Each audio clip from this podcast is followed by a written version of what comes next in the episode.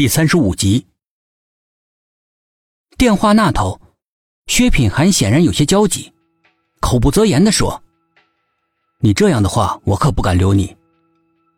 既然这样，那你把我调到别的部门吧。”苏应真本来还想说：“反正田梦回来了，你当然想赶我走。”但是想了想，还没有说出口。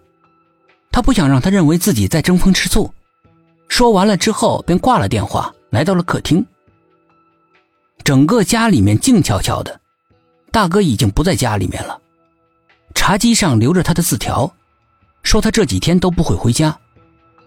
上面没有交代原因，这一点让苏应真猜疑。以前他都会留言交代原因的，但是这一次为什么会没有呢？苏应真不免想起了昨天晚上大哥的眼神来，似乎是很受伤。难道是怕看见自己怀疑的眼神，还是有别的什么原因？他坐在沙发上，仔细的分析着。从董银的死开始，到她的老公陈雄的死，还有那个赵婶的死，他们的死似乎都有着千丝万缕的联系。而整个连环死亡案件又是董银开始的。而董银又是跟自己说过话后突然撞鬼了。苏应真回忆起当时大哥出现在家门口的时候，对门的猫眼里面那一闪而过的窥探的眼睛。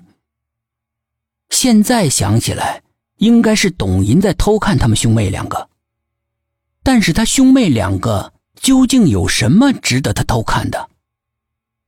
而他也就是在那之后说自己撞鬼了。之后便离奇的死掉了。是他在无意中发现了什么吗？苏应真陡然记起来，董银曾经说自己总是自言自语。可是自己从来没有这样过呀。有时候会和大哥一起出门，大家边走边讲。怎么可能是自言自语呢？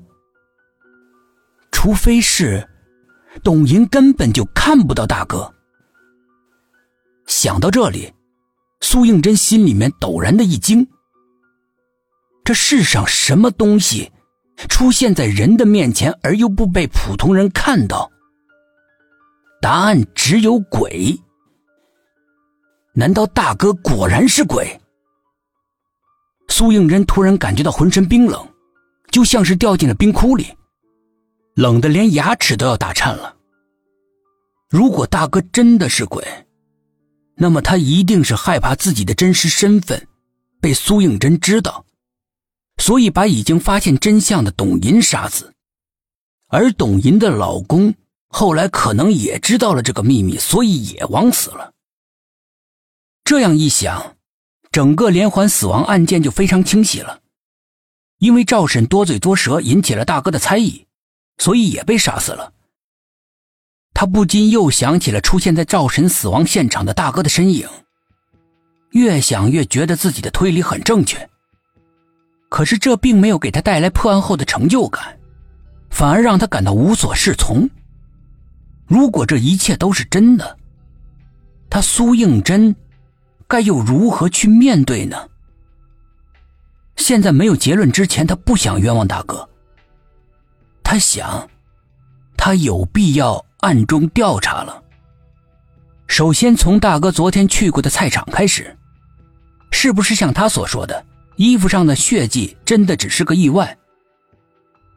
苏应真打开门准备出去，就看到了薛品涵正在门外举着一只手臂，看样子准备敲门。苏应真根本不想理他，准备绕过去，被薛品涵一把抓住胳膊：“别闹了，快归队。”苏应真冷冷的看着他，我没有闹，你反正也一直看不起我，不如把我调走，省得我拖你们后腿。说完，就从他胳膊里面挣扎出来，下楼去了。薛品涵想了想，追了出来：“你不是很想做个出色的女警吗？怎么突然改变主意了？”苏应真不想回答。我们现在专门负责灵异案件，如果没有你的加入。所有的成员都会很危险的。苏应真刚想冷言冷语讽刺他几句，董一奇还有沈志远正好上楼来了，他们的后面还跟着田梦。